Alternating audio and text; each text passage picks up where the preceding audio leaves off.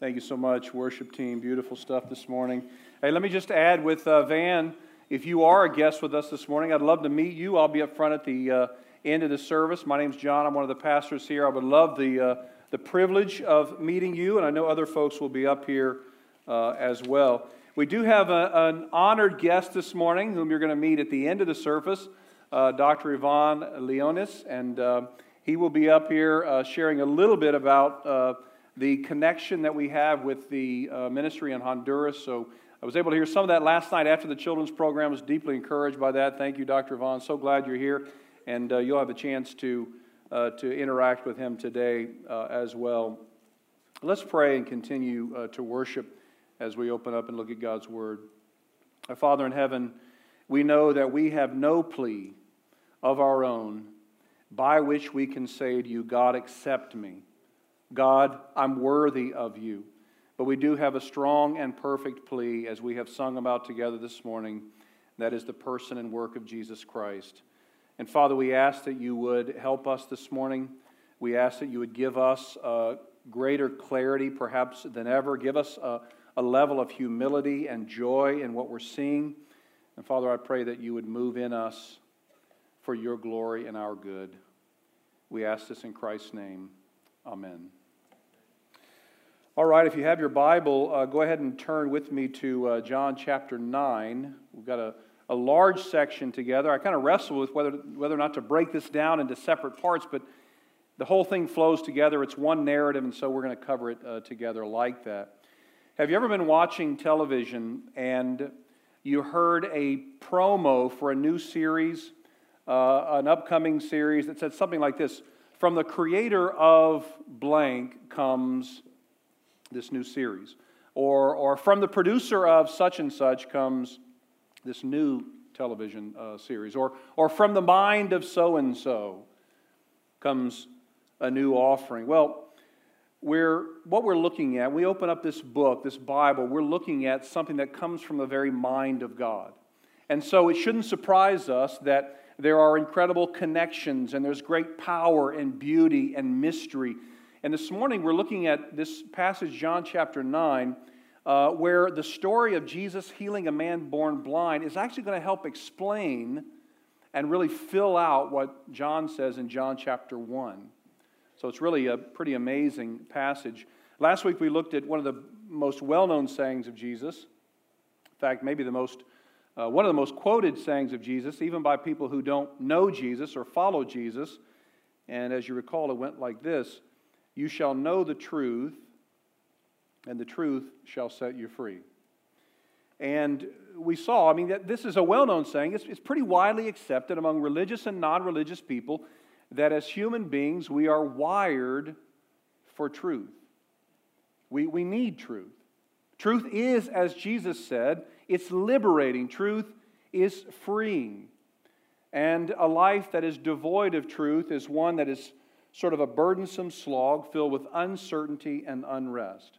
So we need truth. Now, think about this on the, on the personal, on the micro level, this need for truth. Um, we, if you know anyone who's lived a lie or who is living a lie, you know that there's no rest in that. There's no peace in that sort of existence. I've shared with you a couple of times, um, or about a couple of occasions that I experienced in my ministry career, where on two separate occasions there were men who lost their jobs, their respective jobs, um, but they were too ashamed to tell their, their wives. And so they just got up every morning, 6.30, put a suit and tie on. They left the house.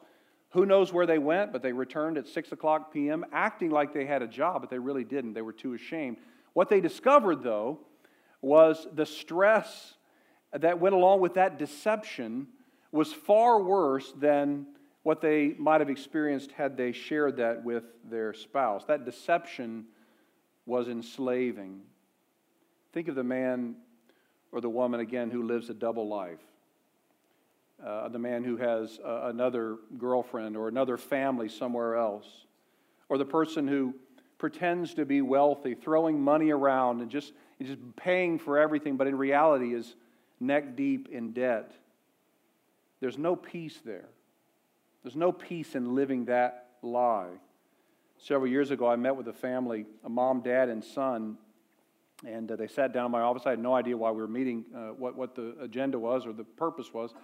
But they shared with me that, that their son, who was with them, had for four years pretended to go to college, but in fact never went.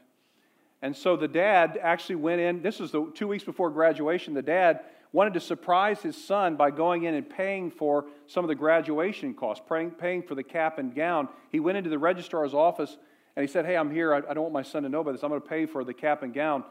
And the lady said, Who's your son? And she, he said his name. So we have no student by that name. He said, No, no, you don't, you don't understand. My son's been going here for four years.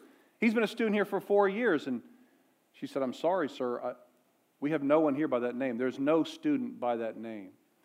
And that, at that moment, they realized, really for the first time, it dawned on them why their son had become really a different person for the last three and a half years. He'd lost his joy. He was under this crushing burden to maintain this, this secret lie. And it almost killed him. We need truth.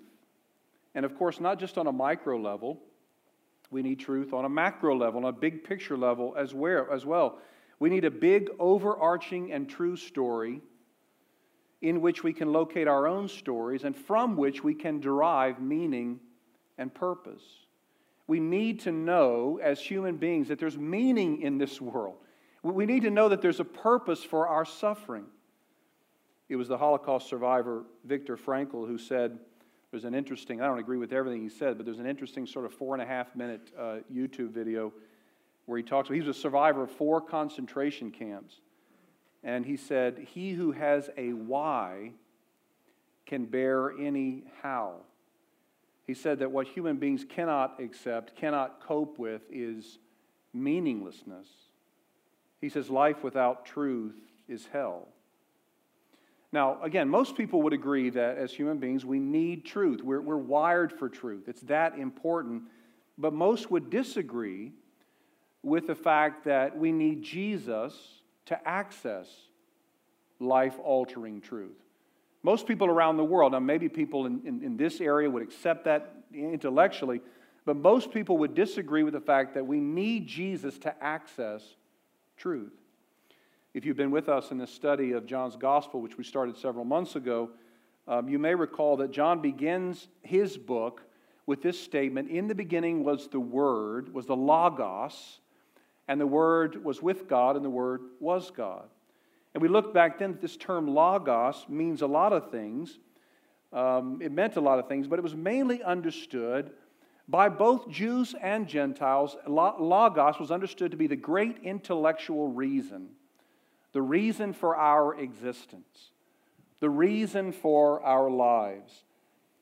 And John starts his gospel by saying, really somewhat shockingly, that the underlying reason for our lives is actually a person. Jesus is the Logos, Jesus is the truth, He is the enlightenment, He is the He's the truth that humans have been craving for millennia.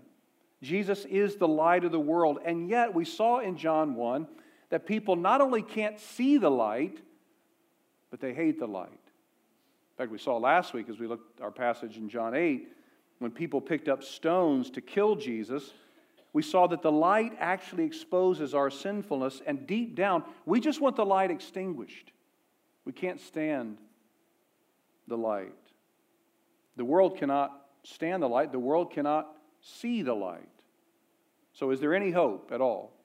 If light has come into the world and people are blind to that light or actually hate the light, then what good news do we have? What, what hope do I possibly have to give you this morning if that's the reality? Well, the passage, the answer of this passage this morning is there's reason for incredible hope. There's actually reason, reason for amazing hope because Jesus not only gives light, but he also gives sight, the ability to see the light. He and he alone gives people the capacity to see the light. Let's look at John chapter 9. Let me begin by reading verses 1 through 12 the word of the Lord reads this way And as he passed by, this is Jesus, he saw a blind man from birth. And his disciples asked him, Rabbi, who sinned, this man or his parents, that he was born blind? Jesus answered, It is not that, his man, that this man sinned or his parents, but that the works of God might be displayed in him. We must work the works of him who sent me while it is day. Night is coming. Well, no one can work. As long as I am in the world, I am the light of the world. Having said these things, he spit on the ground and made mud with the saliva. Then he anointed the man's eyes with the mud and said to him, Go, wash in the pool of Siloam, which means sent. So he went and washed and came back seeing. The neighbors and those who had seen him before as a beggar were saying, Is, not, is this not the man who used to sit and beg? Some said, Yeah, it's he. Others said, No, but he's like him. He kept saying, I am the man. So they said to him, Then how were your eyes opened? He answered, The man called Jesus made mud and anointed my eyes and said to me, Go to Siloam and wash. So I went and washed and received my sight. They said to him, Where is he? He said, I do not know. So, of all the stories in John's gospel, in fact, we actually say of all the stories in all the gospels, this one has the most back and forth dialogue. The, the, the greatest number of people involved in the most number of exchanges. Uh, for example, you have questions from the disciples, questions from the neighbors, questions from the Pharisees, questions from the Jews. You have questions to the blind man, questions to the blind man's parents, and then questions to Jesus, and then Jesus will provide this sort of stunning summary, uh, summary answer at the end. So let's, let's consider this dialogue. Jesus has just left the temple, and um, he had to do so kind of by dodging rocks because people were trying to stone him. And so he's walking, presumably very briskly, from Jerusalem, and he's on a dirt road, and he sees, as he's walking along with this sort of rapid pace, he sees a man on the side of the road who was born blind. Now, the fact that Jesus would actually stop and talk to him is stunning, and it's easy for us to miss really the significance of this. In the first century, a person with any sort of physical malady, any sort of so called or what was perceived to be a, a physical defect or whatever, particularly blindness, would have been the lowest on the social rung and actually to be avoided. In fact, most uh, blind folks were rejected even from their own families, and so they had to resort to, to sort of begging for a living. And one of the reasons they were rejected is because there was this common Palestinian belief, this sort of, you might even say, a theological misunderstanding that the prevailing thought of the day was that physical maladies were a direct result of, of a person's sin. In some cases, it was believed perhaps uh, it, was a, it was a result of the parent's sin. So people who were incurably diseased or incurably ill were actually despised.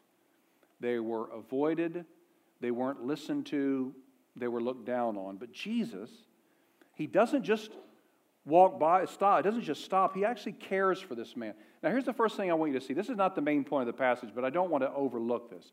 Here's our first point if you're taking notes Jesus notices and cares for especially hurting people. He notices and cares for especially hurting people. Now, this has been a theme in John's gospel, hasn't it? In fact, we might even say as we read John's gospel that, G- that Jesus seems most interested in, most inclined to stop and talk to those who are hurting most deeply. Remember the Samaritan woman who was rejected and despised. Not only was she a Samaritan, but she'd also been married multiple times. And Jesus stops and he values her and he cherishes her and he engages her. Remember the person who was born, uh, who'd been paralyzed for 38 years. And there was this common assumption that if he could just be lowered into the pool, the water, he would be healed. But he didn't have anyone even around who cared enough about him to lower him into the water.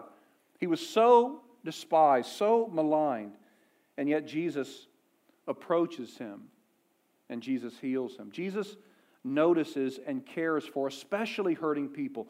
And that's the same today. Nothing has changed with Jesus.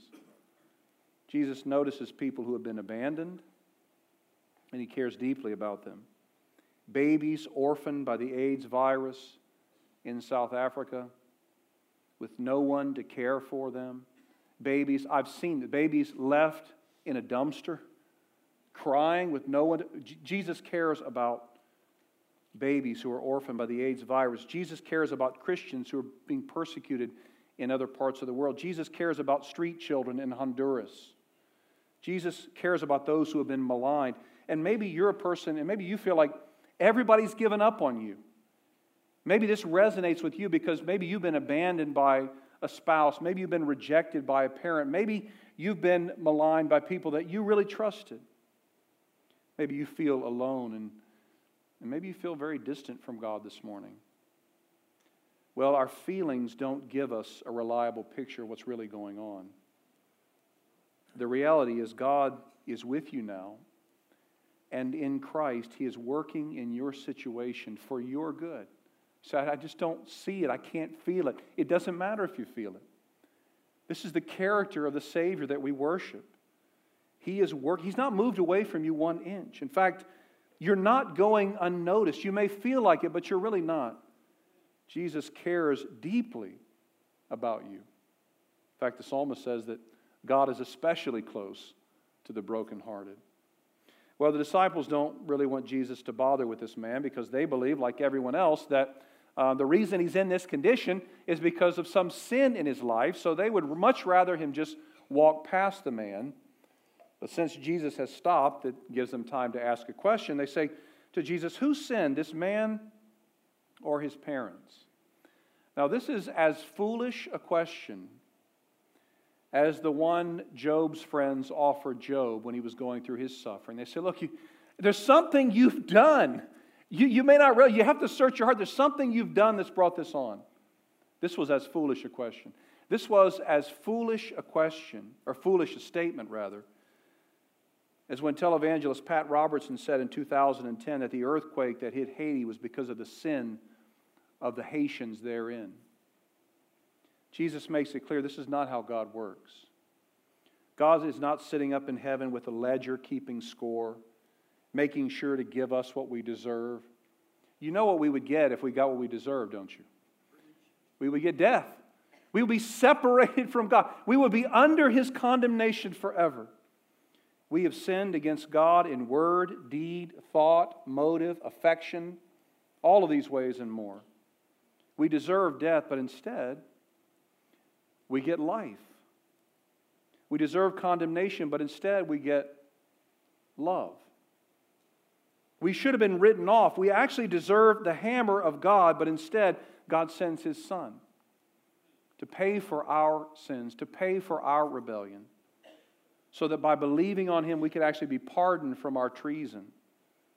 Speaking of getting what we deserve, on the cross, Jesus received what we deserved so that we could be spared for God's wrath once and for all. And so when we suffer now, see, on the cross, God forever uh, severed that relationship between doing and deserving.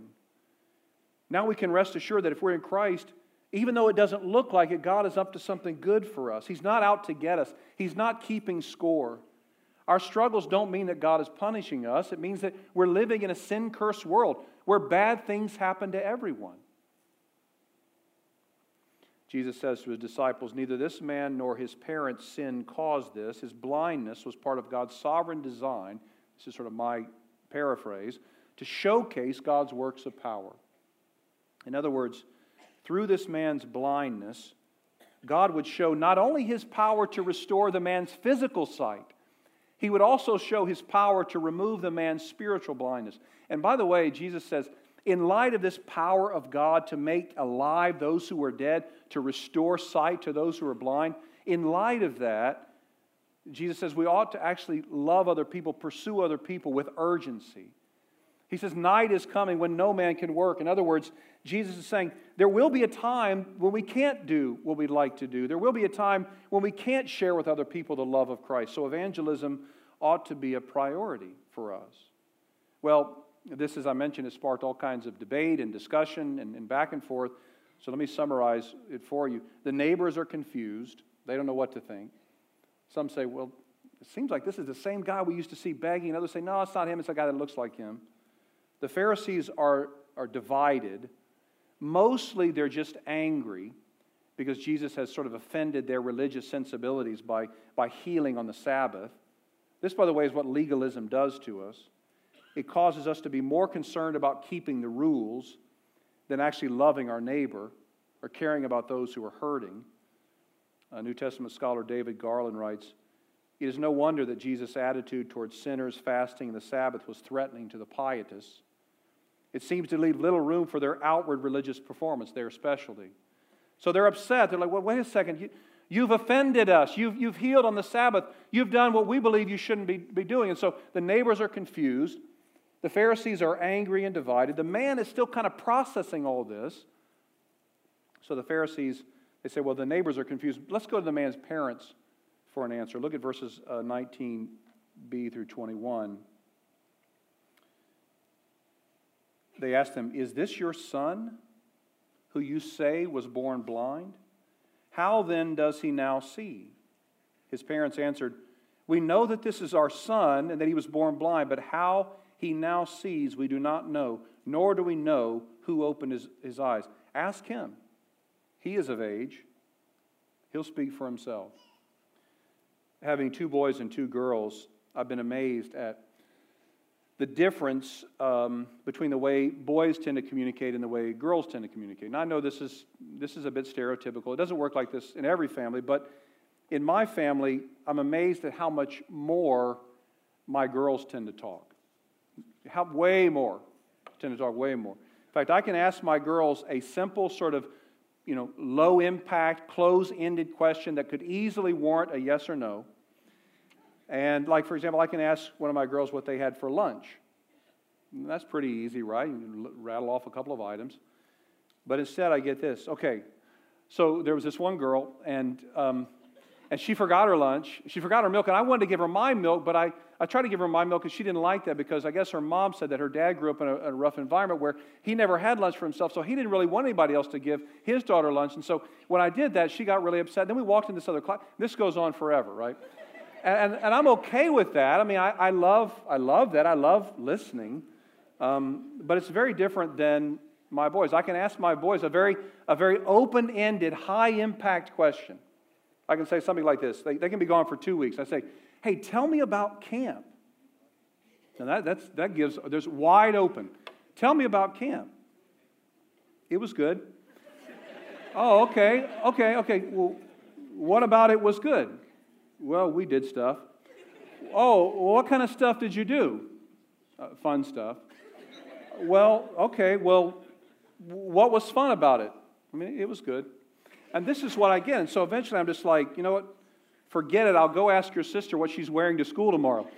And I know that that's going to open it up. But, but there's a difference between the way boys and girls tend to communicate. But even with the most quiet and reserved children, they want to tell their parents if something major has happened.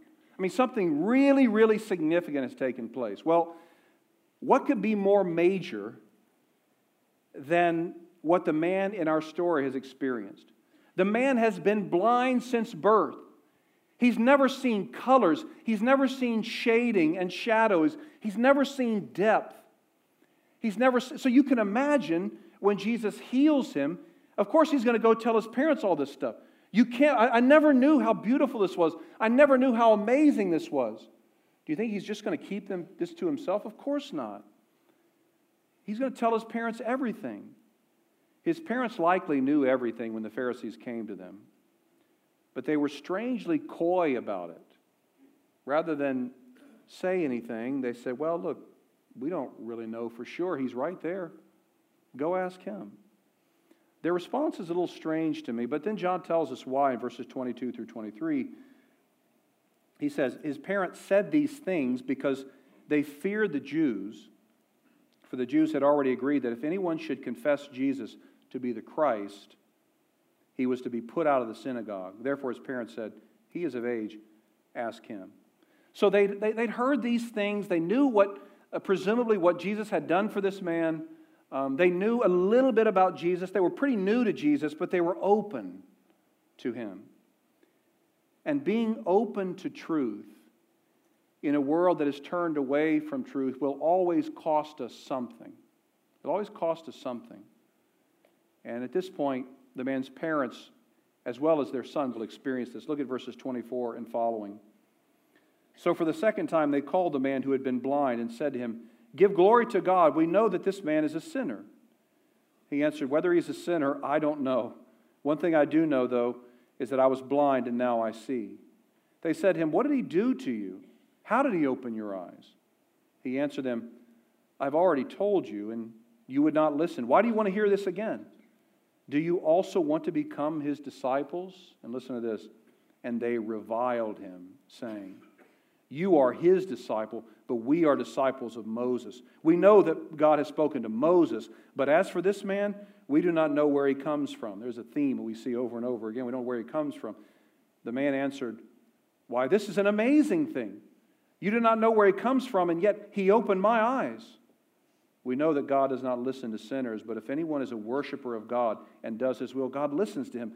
Never since the world began has it been heard that anyone opened the eyes of a man born blind. If this man were not from God, he could do nothing. They answered him, You were born in utter sin, and you would teach us?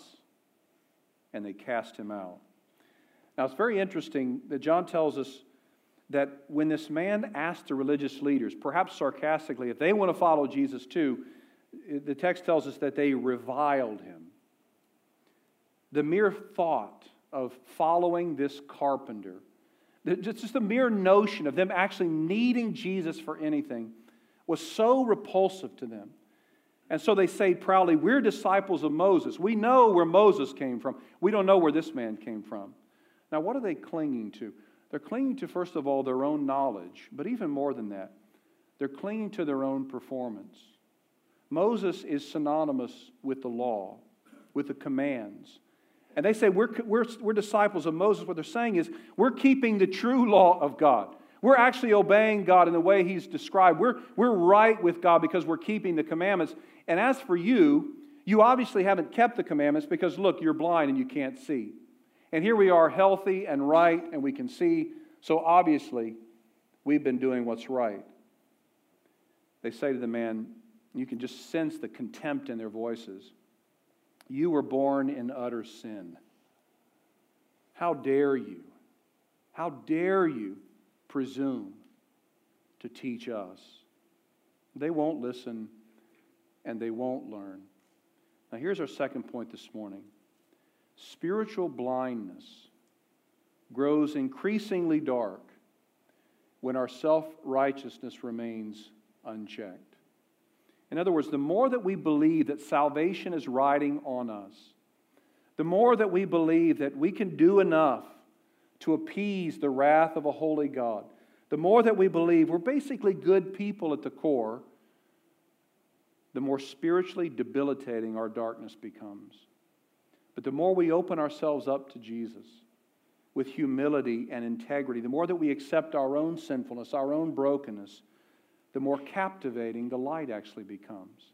I'm not saying by that that when we trust in Jesus, it's, becomes, it's because we've come to some realization on our own. What I am saying is that self righteousness is so destructive that not only does it ruin our relationships, and I've seen this, the worst counseling situations I've ever dealt with in 19 years is for people sitting in my office where neither one can admit to being wrong. They both say, no, this is, this is, it's her fault. Or she says, no, it's his fault. We can't make any progress if both persons is clinging to their own rightness. But not only does self righteousness cause that, that problem at the horizontal level, but even more so at the vertical level, our relationship with God. Self righteousness actually fuels our spiritual blindness. But and here's the beautiful news God can and does break through that spiritual blindness. Notice that Jesus doesn't restore the man's sight. This man could never actually see to begin with. He was born blind. So, so Jesus actually starts from scratch. In the same way that John tells us that Jesus was there at creation, making something out of nothing, this is what he does here. He takes a man who cannot see, who's totally blind, and he actually creates or gives this man sight. This is an undeniable miracle. But this miracle is, of course, a picture of a much greater feat that Jesus would accomplish, much greater than actually giving a man who's blind his sight. It's a picture of his spiritual sight giving. And it's so significant that this man is born blind. It's a picture of how each one of us is born, spiritually blind. In fact, one old time theologian says this the man blind from birth is every man. For it is part of that sin of the world which the Lamb of God beareth away, that by nature we are blind until our eyes are opened by Christ, the light of the world. We are born into darkness, hating the light, and only by a supernatural work of God are we enabled to see. And I have to tell you, this is particularly helpful for those of us in pastoral ministry, I believe. Because there are plenty of times when I have taught and preached and counseled and explained, and in my own proud flesh, I've thought, why doesn't this person get it? Why don't they see? I have clearly articulated. Why don't they understand this? Why can't they grasp this? And then God re- reminds me gently by the Spirit that this is how I started out. This is how we all start out. We start out spiritually blind. We're only able to see any of us. The only reason I'm able to see anything is because of a gracious and supernatural act of God. And so rather than being feeling superior or feeling super insightful, what I really need to feel instead, I need to be thankful for God's work in my own life, patient with those who don't yet get it, as I would explain it, and prayerful that God will do the same in others, and, and believing that He will. Now, look at this next section, verses 35 through 38. Jesus heard that they had cast him out, and having found him, I just love that. Jesus, he circles back to the man as soon as he hears this. He says, Do you believe in the Son of Man? He answered, And who is he, sir, that I may believe in him? Jesus said to him, You have seen him, and it is he who is speaking to you. He said, Lord, I believe. And he worshiped him. When Jesus found the man, he asked him, Do you believe in the Son of Man? As Jesus often did, he asked questions to really get at the heart of a person. And the man says, Well, who is he? I, want to believe in him. Who is he? Who are you talking about? And see, there's an openness to faith, there's a humility, there's a, there's a suppleness of heart, evidence of the Spirit's working. And Jesus says, He's the one you're looking at. He, he's, he's the one who's talking to you even now. And the man says, I believe. And then we're told that he worshiped Jesus. Now, notice the progression here. He goes from being open to being inquisitive to listening to believing to then worshiping. And I believe that there's something that John wants us to learn from that. The light of life gradually enlightens him, and he is, and he is given more light as he leans in. And here's our third point this morning. As we respond to Jesus by his Spirit's enabling, he gives us increasingly clear sight. I think sometimes when we think about sanctification, you know, God actually molding us and shaping us and, growing us by His Spirit, we tend to think strictly in terms of growth in behavior, behavioral change. You know, I used to do this, I used to be an angry person, I used to be a greedy person, a lustful person, whatever, an impatient person, but now I'm less of those things. And praise God, that is part of His sanctification. By the power of the Spirit, He does conform us into the image of His Son, and He does change us behaviorally. But it's so much deeper and better than that. Change in behavior happens, but there's, but there's, also, there's also growth in understanding. There's also a growth, a greater recognition of who God is, who we are before God, the, the work that Jesus is doing in the world. I said that this all ties together so beautifully. Remember when Jesus has this exchange with Nicodemus that our kids uh, last night, the performance just demonstrated so beautifully. But Jesus, Jesus, John says, or Jesus says to Nicodemus that says, unless you're born again, you cannot what? You cannot see the kingdom of God.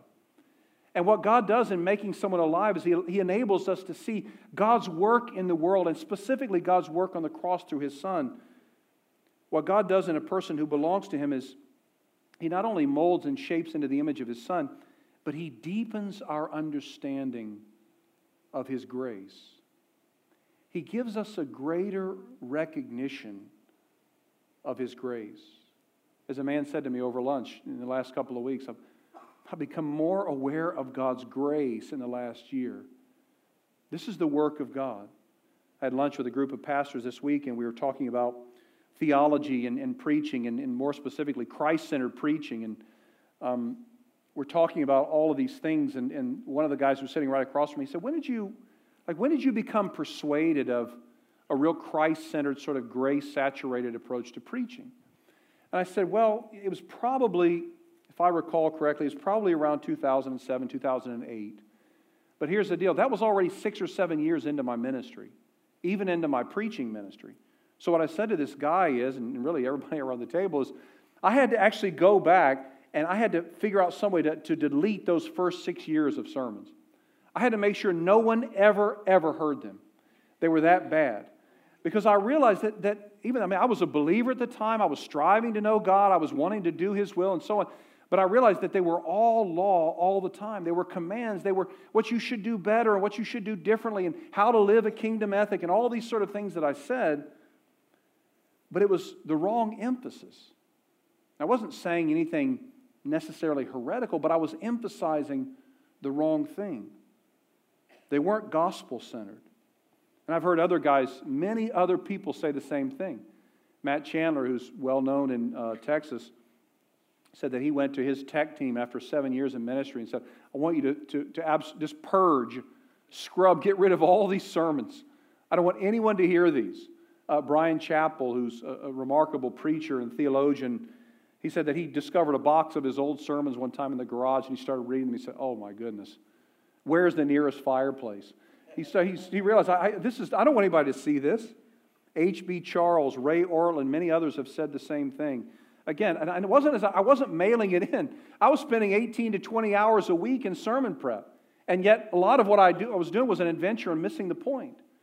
But what God has done very graciously, and I praise God for this over time, He's helped me to see through the Word, by His Spirit, through the community of believers, see with clearer vision the beauty and the power and the magnificence of His grace. See, as we re- continue to respond to Jesus, He gives us more insight, clear vision into who He is and who we are. And as God grows our faith, he, again, He helps us to see on a deeper level both our need for Him and just how extravagant his mercy is. This is why the Apostle Peter would pray this for his flock in 1 Peter 3. He prays that they would grow in the grace and knowledge of our Lord and Savior Jesus Christ. This is why Paul says, I'm constantly praying for you that you, being rooted and grounded in love, may have the strength to con- comprehend with all the saints what is the breadth and length and height and depth, and to know the love of Christ that surpasses knowledge, that you may be filled with all the fullness of God. This blind man's very sort of truncated experience is meant to show us something about God's continual pouring out of His grace. He keeps enlightening us. He doesn't just sort of pour out His light on us and say, okay, now fend for yourself.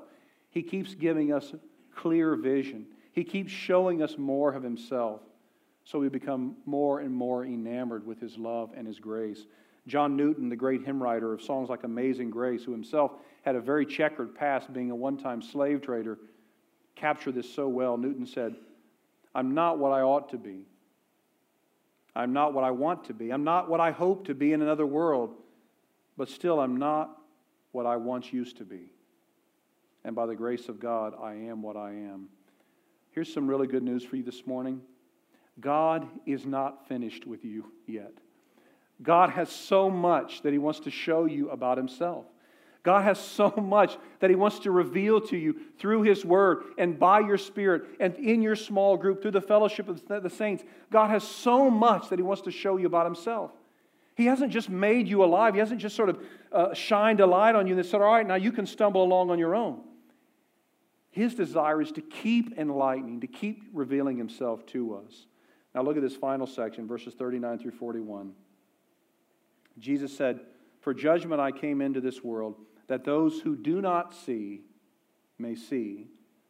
And listen to this, and those who may see would become blind. Some of the Pharisees near him heard these things and said to him, Are we also blind? Jesus said to them, If you were blind, you would have no guilt. But now that you see, now that you say, We see, your guilt remains. Now, on the surface, this seems to be a little problematic, doesn't it? Because it seems like what Jesus is saying is that he wants to give sight to those who are blind, and to those who can already see, he's going to take away their sight. Now, that's that's difficult for those of us who believe that, that God is the one, the author and perfecter and keeper of salvation. We say, what could Jesus be talking about? Well, when Jesus talks about those who could not see, he's talking about those who know they're blind, those who know they're blind. And when he talks about those who say, who, who believe they can see, he's talking about those who think they can see, those who believe that they're actually doing fine on their own. It's very much reminiscent of what Jesus would say in Matthew chapter 9, where he says, he says, those who, who think they're well, I'm paraphrasing here, those who think they're well, they don't need a doctor. But those who know they're sick, they're the ones who need, they know they need a doctor. Helps us to make sense of the Pharisees' question and Jesus' answer here.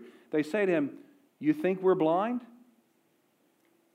And Jesus says, If you were blind, that is to say, if you only admitted your sinfulness, if you only admitted that you need enlightenment, if you only admitted that you need correction, you wouldn't be guilty because that realization would lead you to recognize your need for me. But since you say, we see, believing you have all together, believing you don't need correction, believing you don't need a redeemer, you don't see your need for me. And this is why you remain stuck in your sin.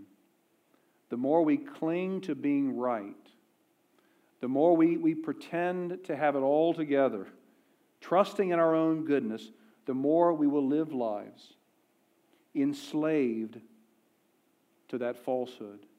The more we recognize our need for light, the truth of who Jesus is, His redemptive work, God's redemptive work in the world through Christ, the more we recognize that need, the more what Jesus has done will become more precious to us, more beautiful to us, more life giving to us, and will actually lead to freedom. Let me close with a story I read recently. I read this story about a well known pastor who spoke at a national conference, and, you know, 9,000 people, whatever it was, and he's speaking to other pastors and other ministers, and this guy had a reputation of being very controversial, maybe, maybe saying some things that were over the top just for effect.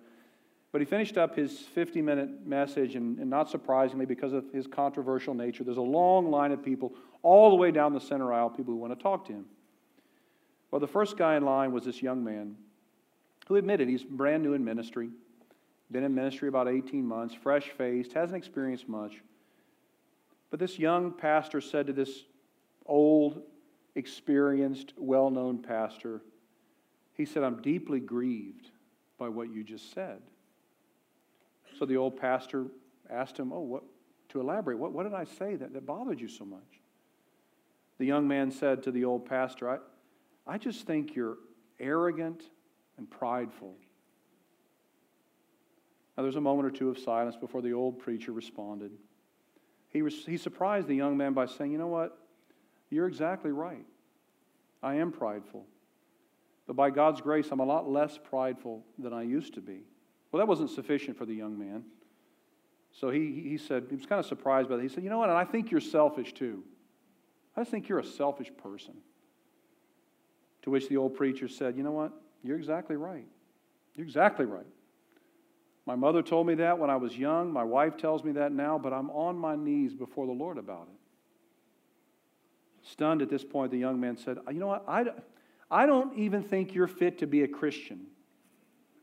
And the old preacher said again, You're exactly right. This is why Christ died for me. Talk about a truth that will set us free. There's freedom in that recognition. We are selfish, unreliable, arrogant people, unworthy of God's salvation. But that's why Christ died. There's tremendous joy in embracing the fact that even as a Christian, even as a Christian, I'm worse than I think I am. But God's grace toward me is far bigger than I could ever imagine. And Christ's death, Christ's life and death for me is more sufficient than I can ever dream. His love for me is much more extravagant than I could ever fully grasp. And only when God drives us to the end of ourselves, to the end of our own perceived righteousness, do we begin to see the power and joy in the gospel. And only when God does that do we truly see the light. Let's pray. Father in heaven, we ask this morning you would give us the grace to realize our own brokenness, but to rest in the finished work of our Savior. Father, we know our sins are many. We are selfish and we love other things more than we love you. We pursue other things with more vigor than we pursue, pursue you. We are fickle people. Our sins are great, but Lord, we praise you this morning that your mercy is more. Lord, will you, by your Spirit, give us the ability to believe it and to rest in it this morning? We pray in the precious name of Jesus. Amen.